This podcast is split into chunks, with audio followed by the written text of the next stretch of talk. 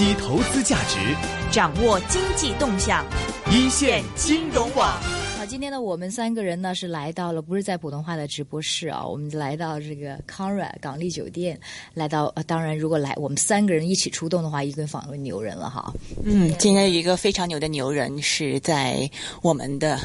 啊，跟我们一起做访问。对呀、这个今天呢，怎么样介绍他呢？其实他的背景呢，他是内地人，但是在外国长大，都是非常在 Ivy League 的那些学校，Harvard 毕业，然后还去了国际的微软公司，后来还自己创立公司，然后还出售公司，现在呢还去一间叫做哎这个网上融资平台的公司在内地，其实最近也兴起了很多。那么其中这一间呢是蛮特别的。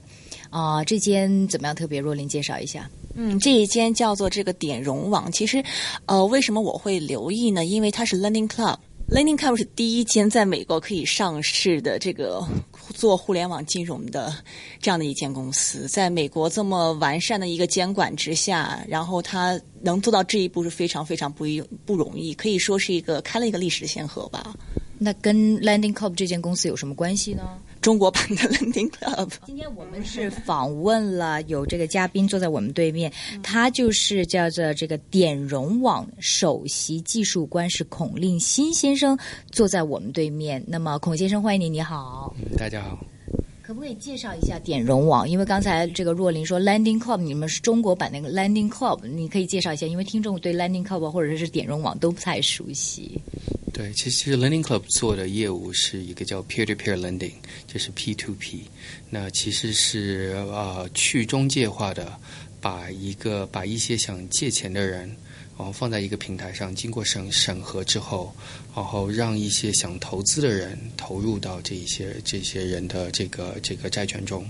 哦，这样子的时候形成一个其实借贷关系。那其实你要说是金融的本质是这样子的一个一个借贷关系，只是之前呃之前是通过了银行，通过了你要说是一些投行，通过了华尔街来去把这件事情做成的。而互联网金融其实做的就是一些其实干扰性的技术，来去直接把这些中介全都去掉，让一些其实想赚钱的人投给身边那一些缺钱的人，而在中间其实两两边其实都获得了比现在市场上更好的一些收益或者更低的一些利率。所以这是 Learning Club。那点融和 Learning Club 有什么关系呢？其实我们呢，我们的这个你要说是一些一些因缘很大，对吧？但是更多的，其实我们的一个创始人是当时 Learning Club 的一个创始人，而是 Learning Club 技术创始人。所以我们是把 Learning Club 先进的这种技术理念和搭建平台和包括硅谷的创业的风格带到了中国，然后重新在中国再啊、再开始创业，然后再去把中国的这个复杂的经济市场的这些业务做起来。类似点融网网上融资平台有很多了，我们之前还访问过一些呢。你们跟目前其实你们的竞争优势在哪里？就是因为你们有曾经是呃美国背景的公司的创办人来香港来来国内创办的话，是就有优势了吗？其实，其实，在这个过程中，我们最大的优势是在于我们技术优势。其实，中国内地的 P2P 公司大部分创业，我觉得差不多百分之九十五以上创业的原因是它是一个传统的金融机构，或者是它是有一些资源。它是有一些 relationships，然后这些资源其实给他们带来很多的借贷的资产，或者它是一个互联网公司，它有很多的流量，就是我们说是流量，其实就很多的客户，C 端的客户，而这些。对，或者是像是新浪这样子的这种这种机构，百度，对，然后它其实有有足够的眼球，让钱有可能可以投入到这里，但是它其实对于金融又有可能不懂，但是其实在这两个总结合下的时候，其实没有人真正的去做我们所谓的 fintech financial technology，怎么样把技术，其实就是一个金融化的技术，标准化的来去在这个市场上开始让大家得到很多的利益。如果我是是一个传统的小额贷款公司，或者我是一个保理公司，那我底下其实有很多很多的这个线下团队。那线下团队呃，把这一些资产就是借款，它有可能是消费信贷，它有可能是一些小公司做的一些抵押贷，它贷上来的时候，那我只需要去找一个平台来去把它卖出去就好了。那这样子其实搭建一个平台，就像搭建一个电商平台似的，它的技术含量不一定那么高，它更多的是靠一些你要是互联网的营销手段。对不对？来去把钱获进来，然后来去满足底下的这种这种你要说资产、资产或者借借款量。但是呢，一个技术公司其实做的方法就说是，那我们会在每一个环节去看，怎么样能够用技术或者是用用用 technology，对不对？来去减少所有的人力成本。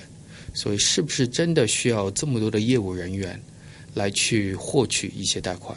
那这些贷款中，怎么样来去更好的控制它的风险？怎么样用你要说是一些新的技术？你要啊，这个 mobile devices，就是呃，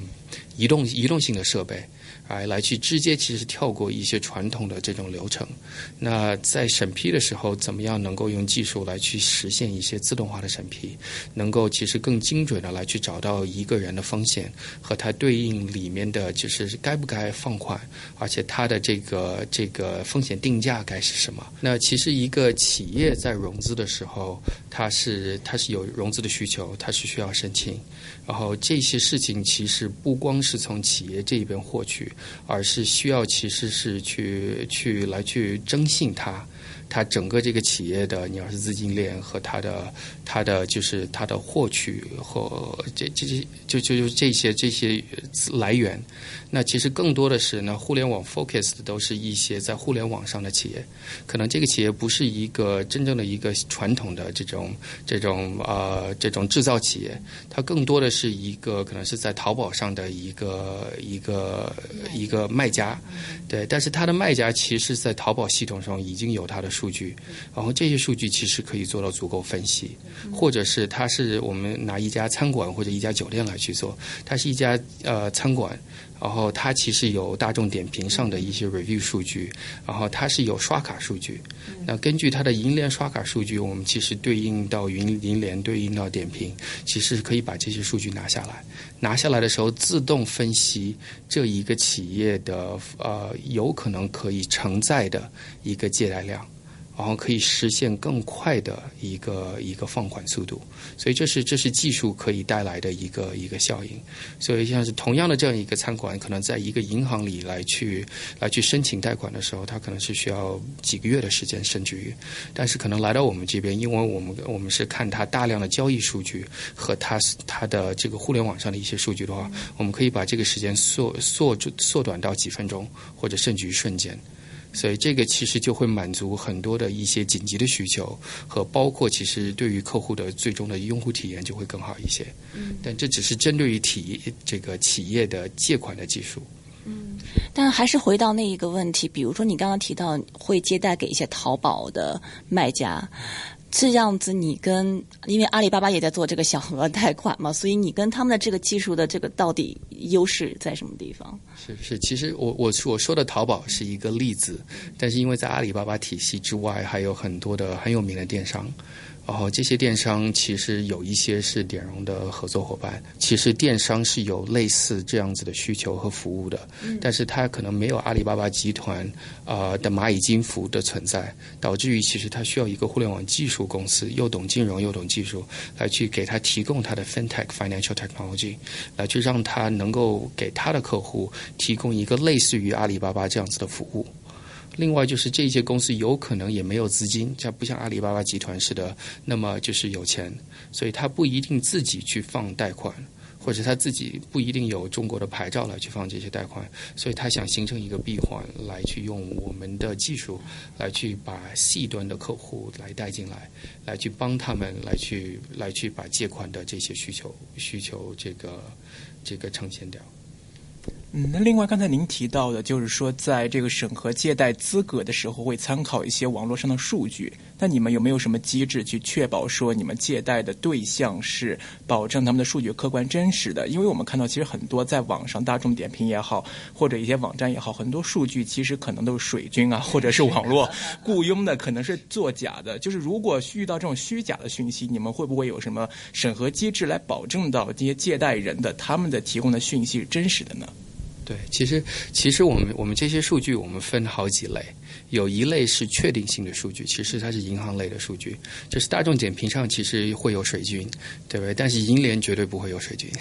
对，所以银联的刷卡交易，它的这个流水是绝对是真实的，而且 realistic。其实中国因为它银联之前有一个 monopoly，所以任何的转账记录、消费记录，不管它用哪一个 POS 机的 vendor 商，其实它最终其实这些数据是呈现在银联这边的。所以我们这些确定性数据，包括就是就是呃有人来去看，是不是这个地方是否真的存在，这些是算是确定性的数据。确定性的数据其实会增加一个人的这个这个打分卡，就是 credit score，或者是他的这个企业的这个打分卡。对，但是你要说有一些社交数据，我们反而把它形形类为这个非确定数据。它唯一需要做的是让我们来去验证，呃，有可能出现的怀疑或者错误。所以它是永远不会加分于一个借款人的，但是它会做减分。对，那呃，假如说大众点评，对不对？如果没有大众点评的数据，而这一家人其实说是他其实呃生意很好，那我们就会问为什么？哎，如果大众点评的数据的量和它的交易流水量是不成匹配的话，那我们其实已经知道一些事情。假如说他天天的消费量通过银联，我们知道是十笔。对，但是它大众点评其实天天出现的这个这个，你要是评论，其实是很多不一样的这种规律的，它可能是超过十笔，或者是它它中间其实有一个 data map 一个一个 model 来去 match 这些事情，我们会知道，那这个企业其实在刷或者在用水军，那光用水军的这一个数据点，其实就让我们其实知道这一个企业有一些一些倾向。哎，那这个不足以让我们来去拒绝一个企业，但是我们会去说是，那这是一个信息点。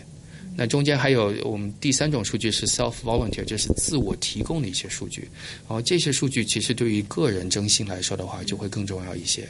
比如说这个人是不是呃是不是应用一些我们的移动性的产品来去自我提供一些一些数据，让我们征信做得更容易一些。哦，最终其实这个征信做得更容易、更准的时候，会影响到他自己的风险定价。所以他可能借款的利率会更便宜，对。但是有些东西是自我提供，就是说他是不是天天在上班，这是一个自我提供的数据。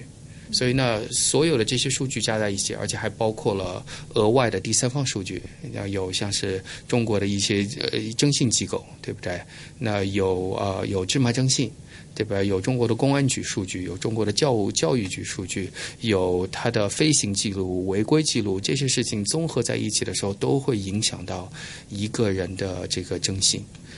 啊，所以，所以简单的回答你的问题来说的话，是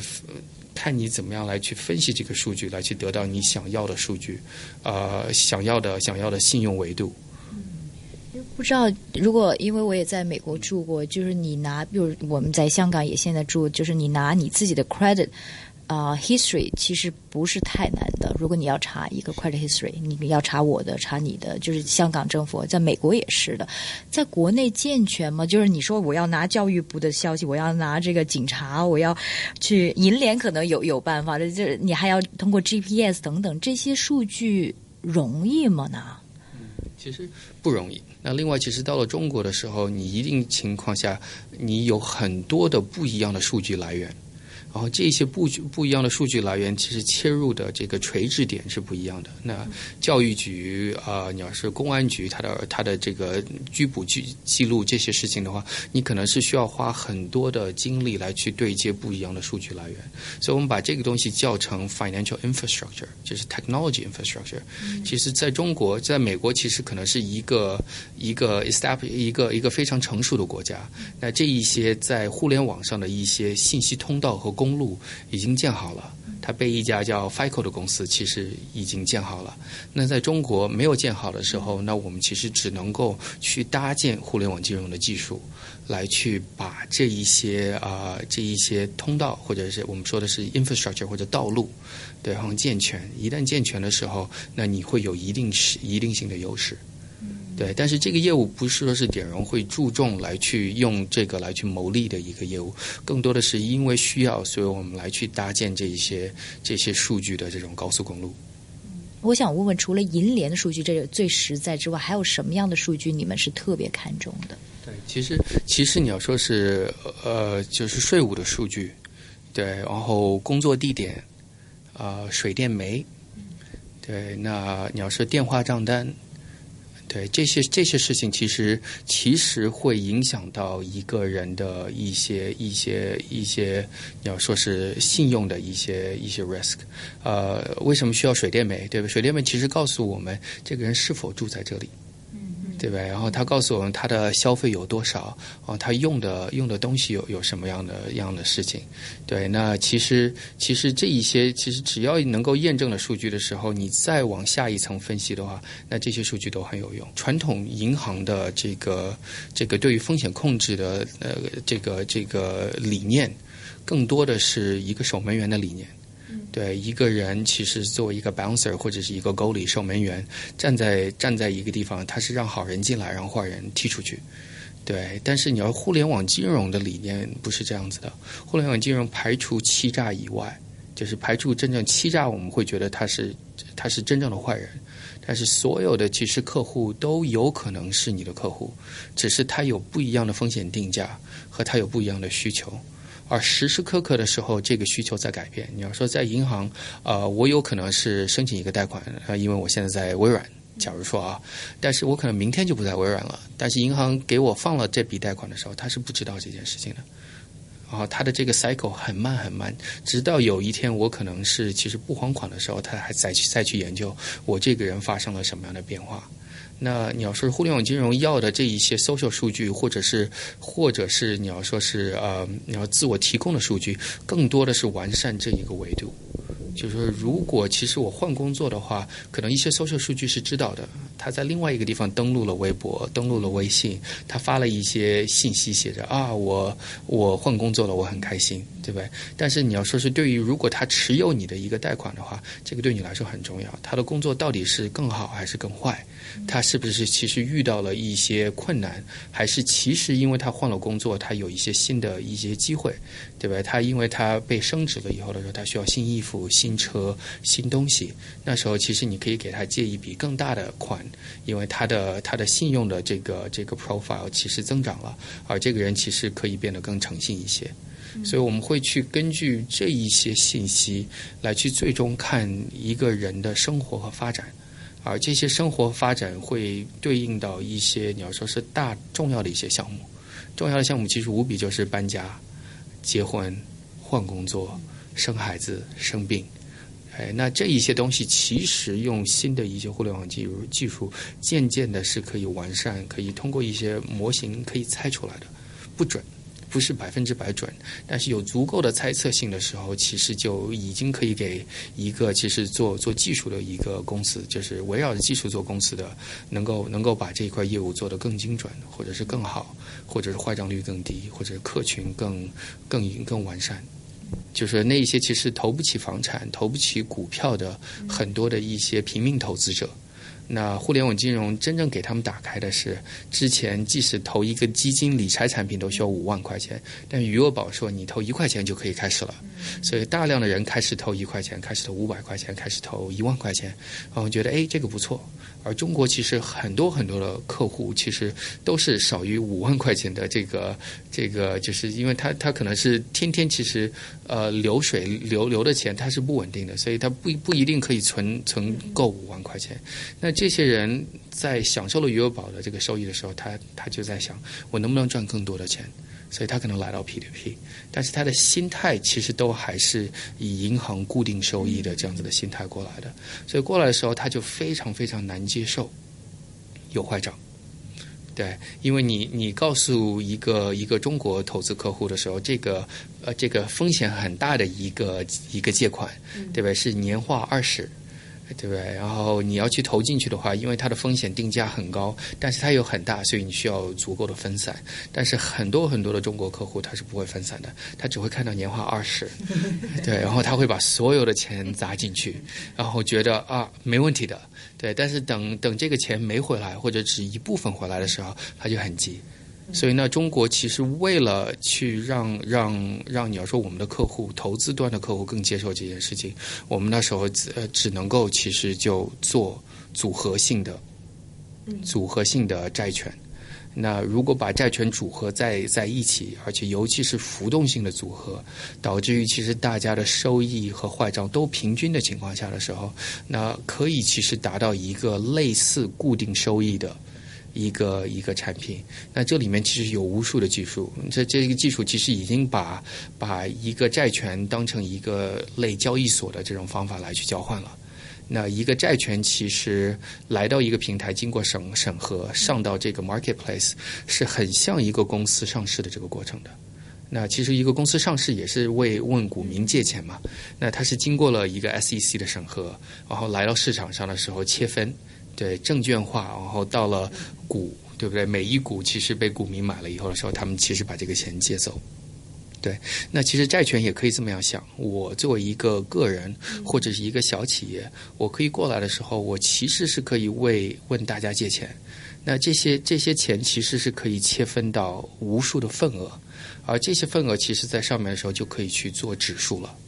那时候其实你可以去做 ETF，你可以去做一些就是类基金式的这样子的一些一些组合，然后一旦债权可以组合的时候，那时候你就可以以资管的方法，以 portfolio management 的方法来去对冲一些一些里面的这个这个 risk，所以你就可以 hedge 这些这些 risk，然后根据大家的你要是一个组合在一起的一个一个总体。来去看，那这里面有有什么样的收益？对，然后有什么样的坏账？有什么样的行业，它的 behavior，它时时刻刻的我们在监控，然后这个会改变到一个这个组合的它的投资策略，而最终其实是以对冲的方法来去来去平稳大家的收益和和 deliver 这个 expected return。所以这里面的技术就非常复杂，很庞大的交易量，海量的这个交易。互相对比的这个交易，而且还要把华尔街其实这些你要说香港这么多你要说是这个金融精英做的事情，标准化到一个互联网产品，以技术来去驱动，然后把那一些呃你要说是 legal 对不对？就是律师做的一些事情也标准化，在互联网上形成合同，这些事情做了以后的时候，这这是一个。看似就是其实做起来是非常复杂的一个对于呃对于投资者的一个产品，但是投资者自己体验来说的话是非常开心的，很简单的一个体验。我买一个产品，我的预计收益是多少？我是否真的拿到了？我甚至于其实第二天就可以开始拿到收益。对，因为这里面的其实有很多很多的债券，然后每一个债券它还款的时间是不一样的，但是你是可以可以均匀的来去做一些分配，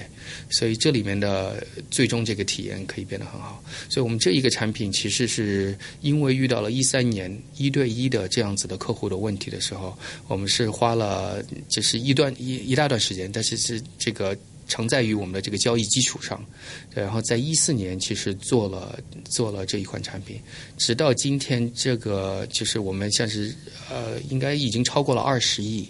人民币的这个成长，就在一年之内，对，有超过二十亿的呃人民币投入到这些组合里，有有几十万个客户，对不对？在这里面分享收益，然后分分散到你要说是几万个不一样的这种借款人和资产里面，所以这是极度的分散，然后用大数法则的方法来去保证大家的收益。而我们公司其实出了这一个产品的时候，因为大家其实看不到我们在借款端。做的一些技术改进和一些优化，但是大家看到了，在投资端这个产品的时候，我们是在国内，中国国内是公认技术第一的。嗯嗯嗯。你的意思就是说啊，现在你们都是一个组合组合，那这个组合是怎么样分的？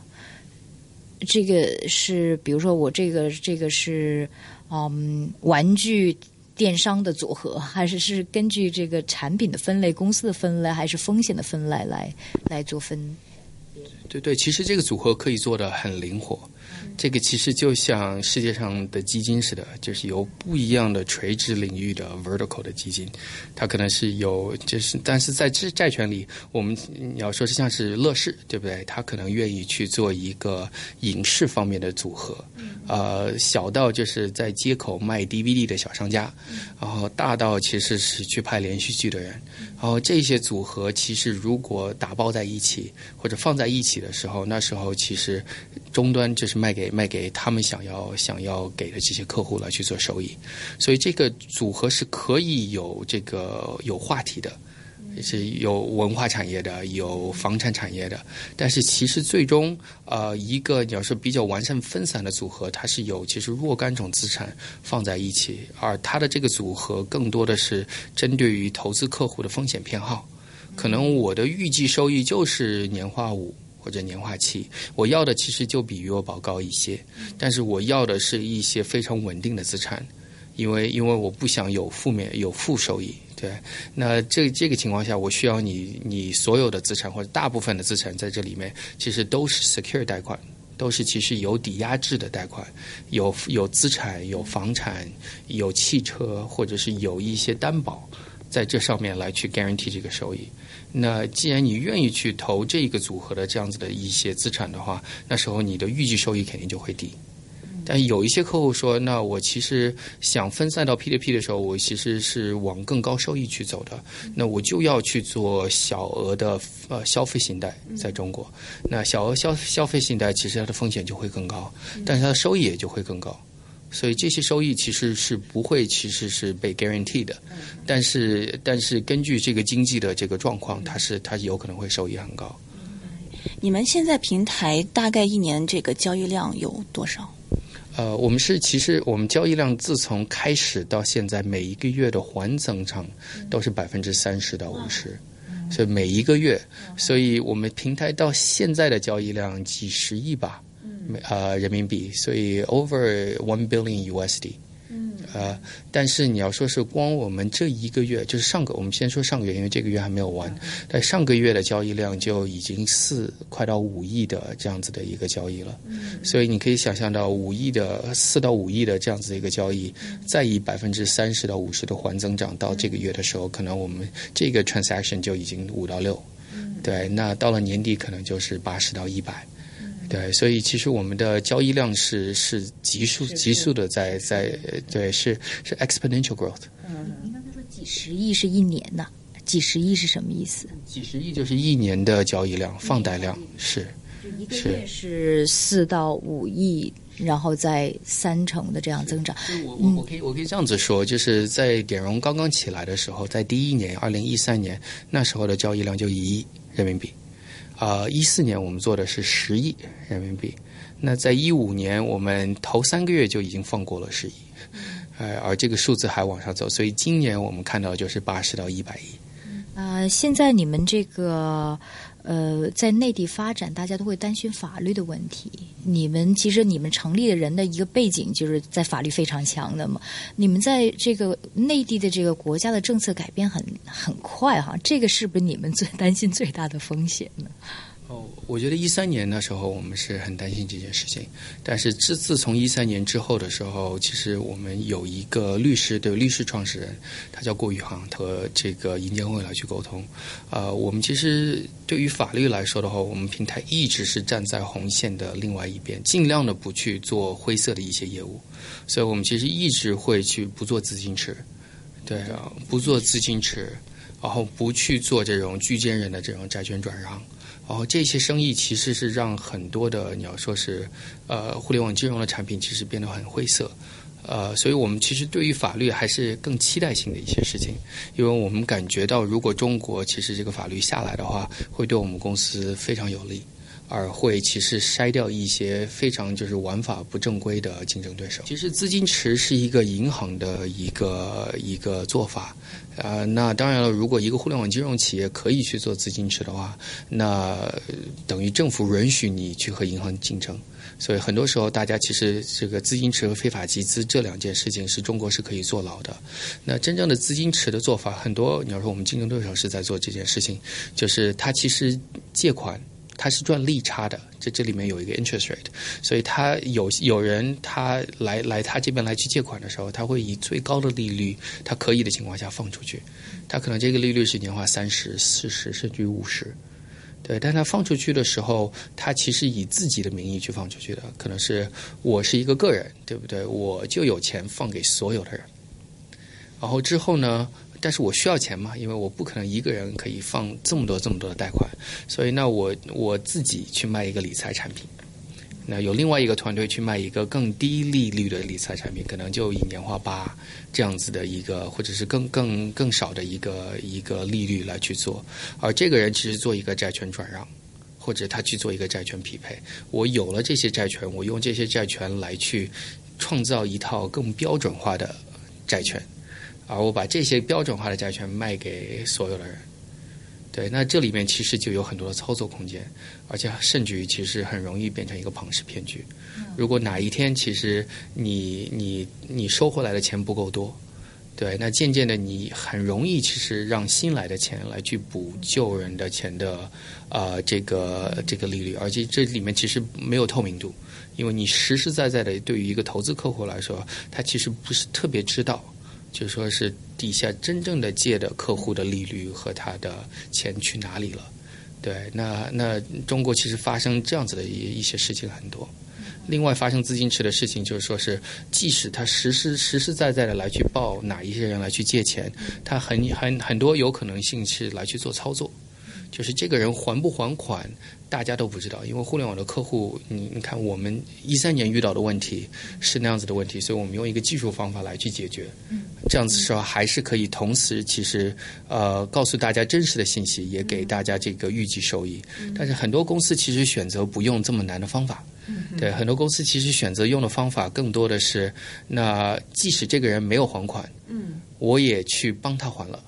然后这样子，对于外面来说的话，我是一切正常，而所有东西都不会出问题。所以在中国 P to P 这些跑路的平台，没有人会知道他要跑路，直到他跑路的那一天，其实都是因为他底下在做一个资金池，他是拆东补西的方法，来去把这个收益支撑到大家可以可以拿到。但是有一天他会做一个算术，说是哎不行。我已经支撑不了了，因为我的坏账率、我的风险我是控制不了。那时候他可能拿着他 还剩有的这个钱，他就他就跑掉了。所以这是这是资资金池最大的风险，就是庞氏骗局和和拆东补西的这种滚雪球的方法来去来去解决一些问题。一些投资者其实你要说在投 P to P 的时候，最好看的是一些事情。第一是透明度。你要说很多互联网金融公司说是他们是没坏账。哎，保本保息，然后非常高的年化收益，这些这些绝对是骗人的。对你不可能是啊，又高收益又没有风险。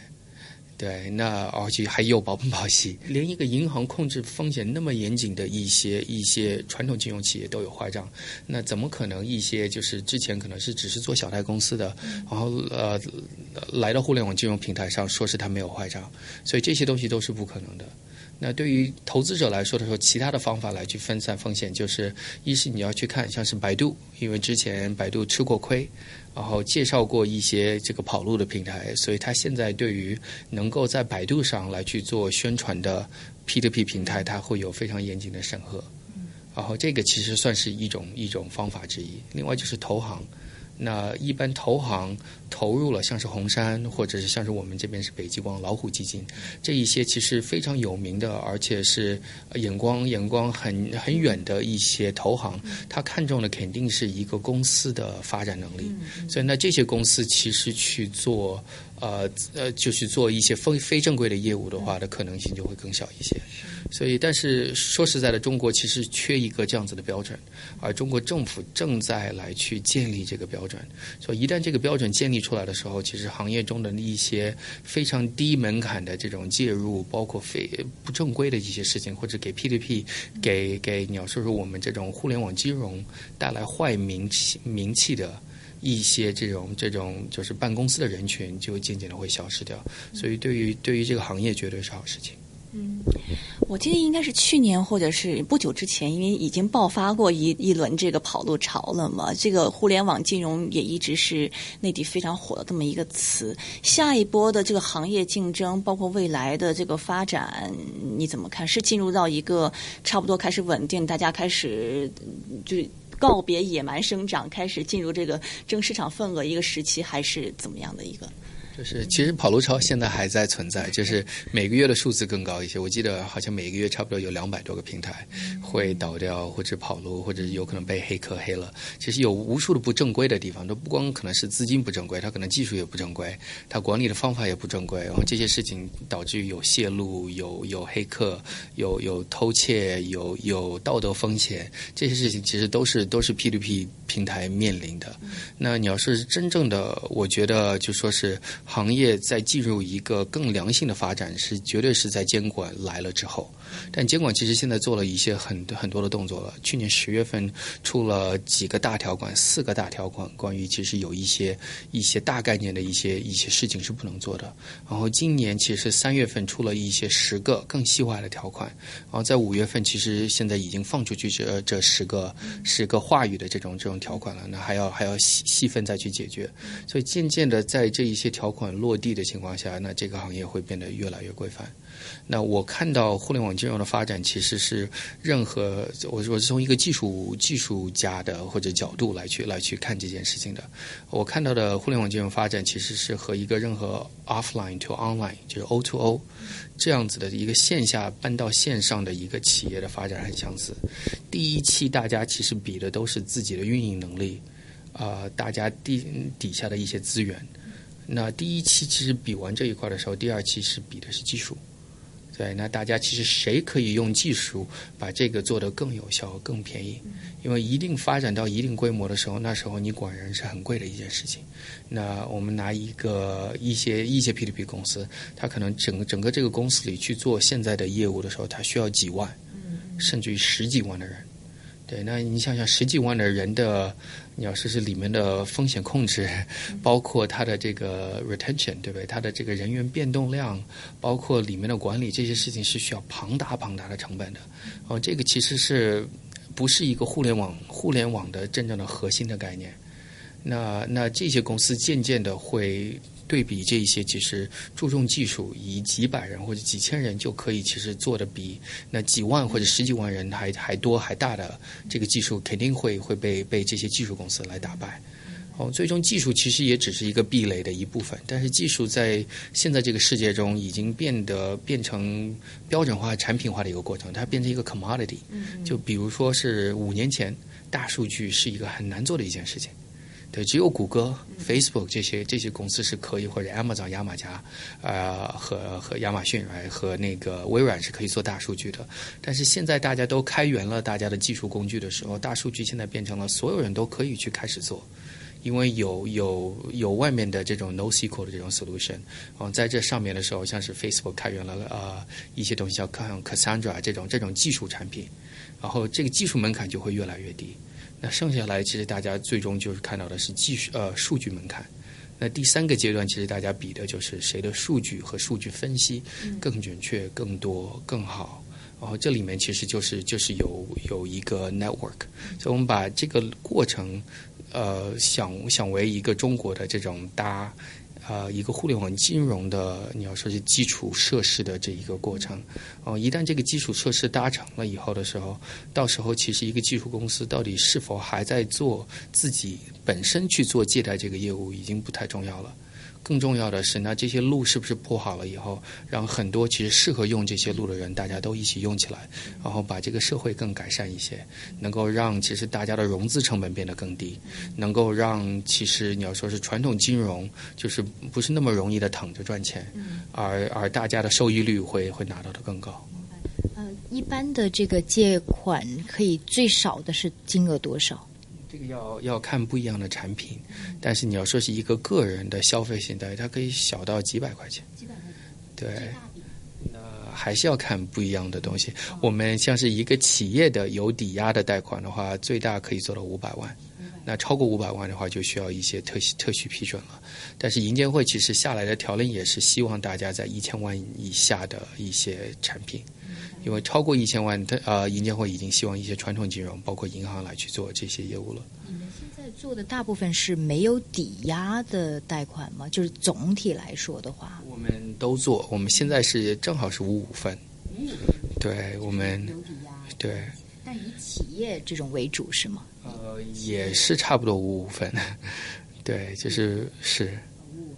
但是你比如说呃像呃一些风险哈，就是都是转嫁给了借款人吗？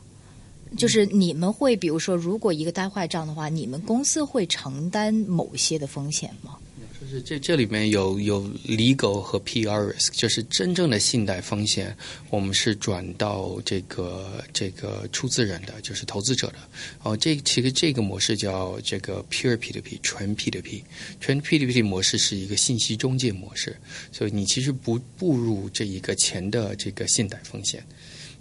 但是在这之上的时候，我们其实有一些 PR risk，对不对？我们有一些这种名誉性的风险。如果其实你你这些风险做的不好，你风险控制做的不好的话，你即使转让给了客户，那最终客户是不会相信你的，然后大家是不会不会投资的。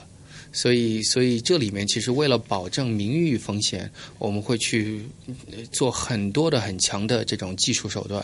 啊、包括你要说是风险风险准备金，控制这种这种你要说是 hedging 的这种方法，portfolio 管呃这个这个 portfolio 管呃 management 的这种方法，来去做这些事情。啊、其实啊、刚才你也提到你们的一些，比如说是风投，有包括了是这个北极光啊，还有老虎基金呢。其实我也看到新鸿基也投资你们，你们将来是打算在香港也有发展的机会吗？对我们，我们今年三月份其实公布了，我们会在两个两个中国内地之外的城市或者国家来开展业务。第一个是香港，啊，第二个是新加坡。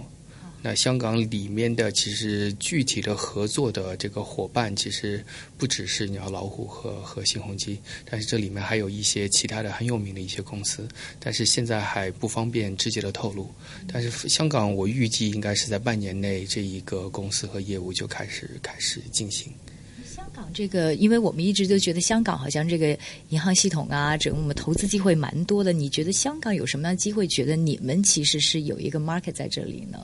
对，其实其实你可以看到，如果新鸿基还可以存在，对亚联财的情况下的时候，其实大家都知道，香港光香港的银行和投资机会不完整的能够满足香港这个市场的需求，而另外就是，其实你要说香港的债权不一定只是被香港的投资者来去投资。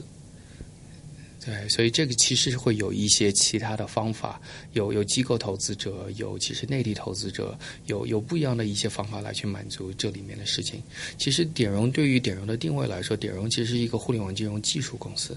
我们一直把我们自己当成一个 fintech company，而我们 fintech 其实在中国这个 P2P 的这个 space 中其实是排名第一的。那为什么我们是可以作为第一家中国的 P2P 公司从中国出来？最主要的原因是因为我们的技术是产品化、标准化的。那里面每一个国家它的政策和它的客群和产品其实都不一样，但是底下其实共同的语言是技术。对，所以我们其实这个技术来到新加坡的时候，绝对不是说是我们点融在新加坡要苦苦的去做新加坡的借贷借贷业务，而是更多的是新加坡的银行、新加坡的传统的你要说是机构，对，或者是韩国的保险机构，或者是印度尼西亚的银行，或者是香港的某家银行，或者是传统的机构，请我们过来，因为因为想利用我们的互联网的技术优势。Leverage 我们的这个 Internet 的这个这个产品的这个 ability，包括底下的真正的其实是应该说是下一代的互联网金融技术啊，或者下一代的 financial technology，然后来去定制化一些更符合你要说是国外的这些城市或者国家的一些一些互联网金融产品。那做互联网金融最特别的地方，尤其是做互联网金融技术最特别的地方是，这不像做一个社交软件似的，就像微信似的。那大家都花在时间在微信上的时候，大家就不去用 Line，不去用用其他东西，或者大家都花在时间在 Facebook 上的时候，他就不会去花会花更少的时间在在其他的其他的这种软件上。金融其实是一个分散投资概念，所以世界上有若干个银行，其实对于中对于 customer 来说，C 端的客户来说的话，其实体验感觉都差不多。对，但是为什么这么多家存在？因为它各自有各自擅长的领域、关系和做的做的里面的这种这种多少年的业务，所以这些业务是不可能够让出去，或者是被一家互联网金融平台吃下去，独独天这个这个来来来争霸天下。更多的其实是我们其实的理念，就是说是来帮助其他人把他最擅长的事情做得更好，但是把我们最擅长的事情留给我们。今天的这个非常感谢是啊、嗯，来自点融网的首席技术官这个孔立新先生接受我们访问。为什么这个首席技术官他不停的重复，他这个点融网在个技术方面是优于任何的公司，所以他们也是成功的一个最重要的因素。其实你们成立没多久，一二年。是不是才成立？年年底成立的，是的。现在已经做的非常成功，在二零一五年，你刚才说头几个月已经几十亿的谁成交了，非常感谢你，恭喜你们，谢谢，谢谢。